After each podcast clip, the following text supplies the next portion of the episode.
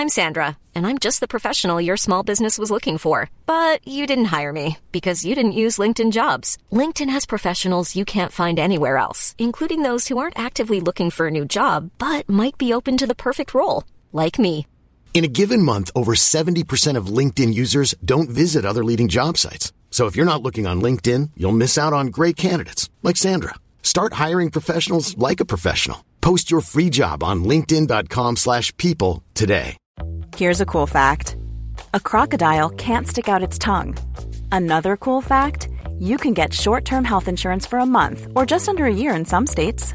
United Healthcare short term insurance plans are designed for people who are between jobs, coming off their parents' plan, or turning a side hustle into a full time gig. Underwritten by Golden Rule Insurance Company, they offer flexible, budget friendly coverage with access to a nationwide network of doctors and hospitals. Get more cool facts about United Healthcare short term plans at uh1.com. Tous les dimanches à 17h30, vous nous retrouvez dans le fauteuil sur twitch.tv slash tdactu, une émission qui vous est présentée par unibet.fr, notre partenaire pour les paris en ligne sur la NFL. Et tout de suite, voici un extrait de la dernière émission.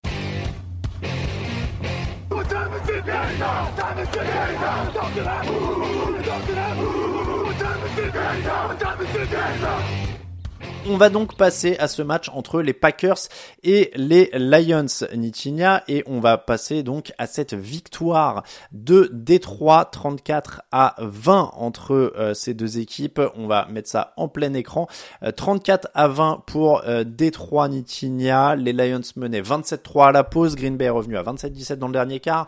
David Mhm. Montgomery a tué le match avec un touchdown. Ce sont les Lions qu'on attendait. Nitinia, ils ont gagné le défi physique en tout cas. Ouais, ils ont gagné le défi sur les lignes. Mm. Et effectivement, puisque euh, euh, bah, il faut voir les statistiques de David Montgomery tout simplement pour euh, résumer un peu le match, hein, euh, puisqu'il a il a dominé euh, totalement le, le jeu au sol à lui tout seul avec la ligne offensive de Détroit à ses côtés. Euh, c'est ça qui est un peu dommage puisque les les Packers étaient bien revenus, mais après oui, c'est vrai qu'au niveau physique, à part l'interception en début de match où je pensais que Green Bay avait trouvé le momentum pour euh, pour ensuite euh, bah voilà faire un bon match, mais en fait Détroit a remis euh, euh, la main sur le match et après a déroulé surtout en première mi-temps. Mm. Ouais, c'est c'est vrai qu'il y a eu cette interception en début de match pour euh, euh, pour Jared Goff et puis finalement ils sont ils sont quand même bien remis dedans. Euh, on parlait des lignes, 43 courses, 4,9 yards par course. Vous avez la, la stat à l'écran. Ils ont gagné 211 yards et 3 touchdowns au sol euh, contre 28 passes. Et en face, ils limitent Green Bay à 2,3 yards par course. Ils réussissent 5 sacs. Mm. Euh, donc tu l'as dit, il y a un énorme jeu au sol.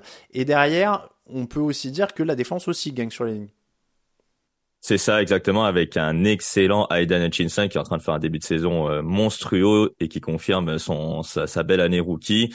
Il y a eu d'autres joueurs de Détroit qui ont fait euh, qui ont fait des sacs. Hein. Il y a notamment Alim McNeil qui s'est enfin montré euh, aux, aux grands joueurs sur ce match-là également.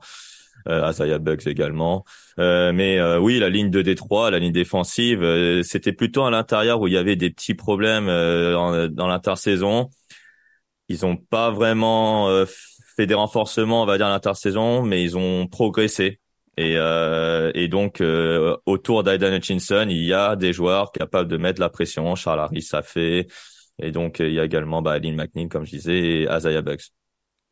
Ouais, il y, a- il y a vraiment du monde. euh, Tu, tu le disais, John Cominsky qui est à un Ah oui, John aussi. Cominsky, Enfin, excellent. ouais. C'est Ouais. vraiment une, une défense qui est Mm. en, en grosse progression. Donc on a grosse défense, on a gros jeu au sol. Et du coup, Jared Goff qui est en gestionnaire, 19 sur 28, 210 yards, un touchdown, une interception. Euh, c'est le scénario idéal en gestionnaire, Jared Goff? Bah voilà, pas besoin d'un quarterback, on va dire euh, élite, superstar. Si le jeu au sol et la défense euh, très physique et, euh, et, et, euh, et très agressive des Lions fait le travail face à une équipe des Packers, euh, bon, on va en parler tout à l'heure, mais qui pour moi euh, j'ai trouvé assez tendre finalement au, au final. Ben Jared Goff, bah ça suffit hein, pour pour pour gagner. Il a fait avancer les chaînes.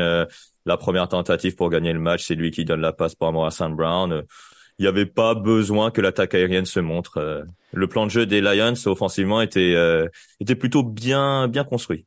Si on dit que les Lions ont dominé les tranchées, comme tu le disais, ça veut dire que les Packers ont été un peu tendres.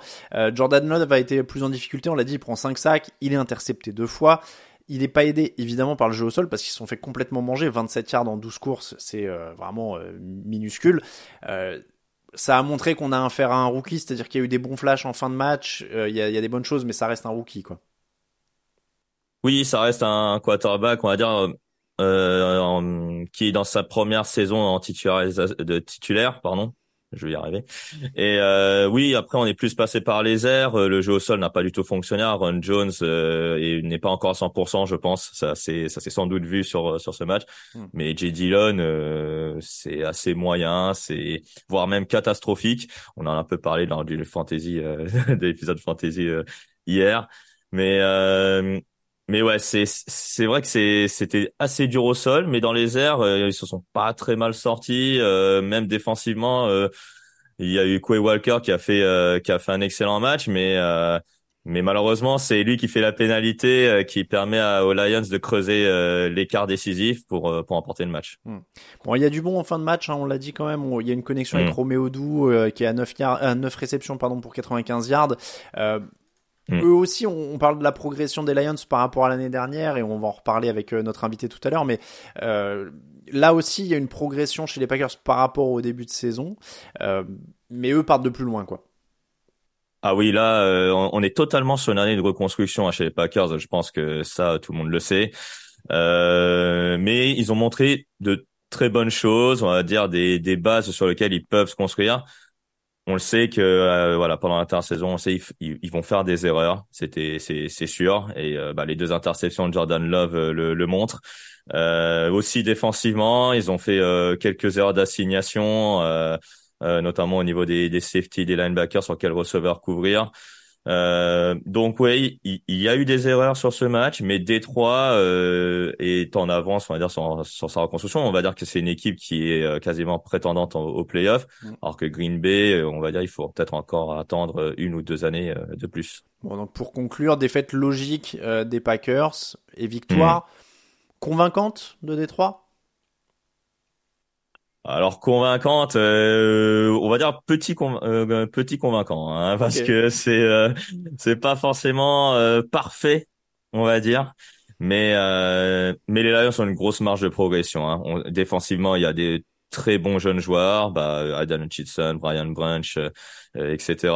Et en attaque, bah, tu as un quarterback gestionnaire, comme on l'a dit, et tu as des receveurs qui sont euh, qui, qui ont une belle marge de progression, comme Amora Sam Brown. Josh Reynolds, c'est toujours le go-to guy de, de, de Jared Goff, que ce soit au Rams ou, à Détroit. mais il y a le retour de Jamison Williams, peut-être pour les, pour les semaines suivantes, qui va peut-être faire du bien et donner une cible plus en profondeur à, à, à Jared Goff.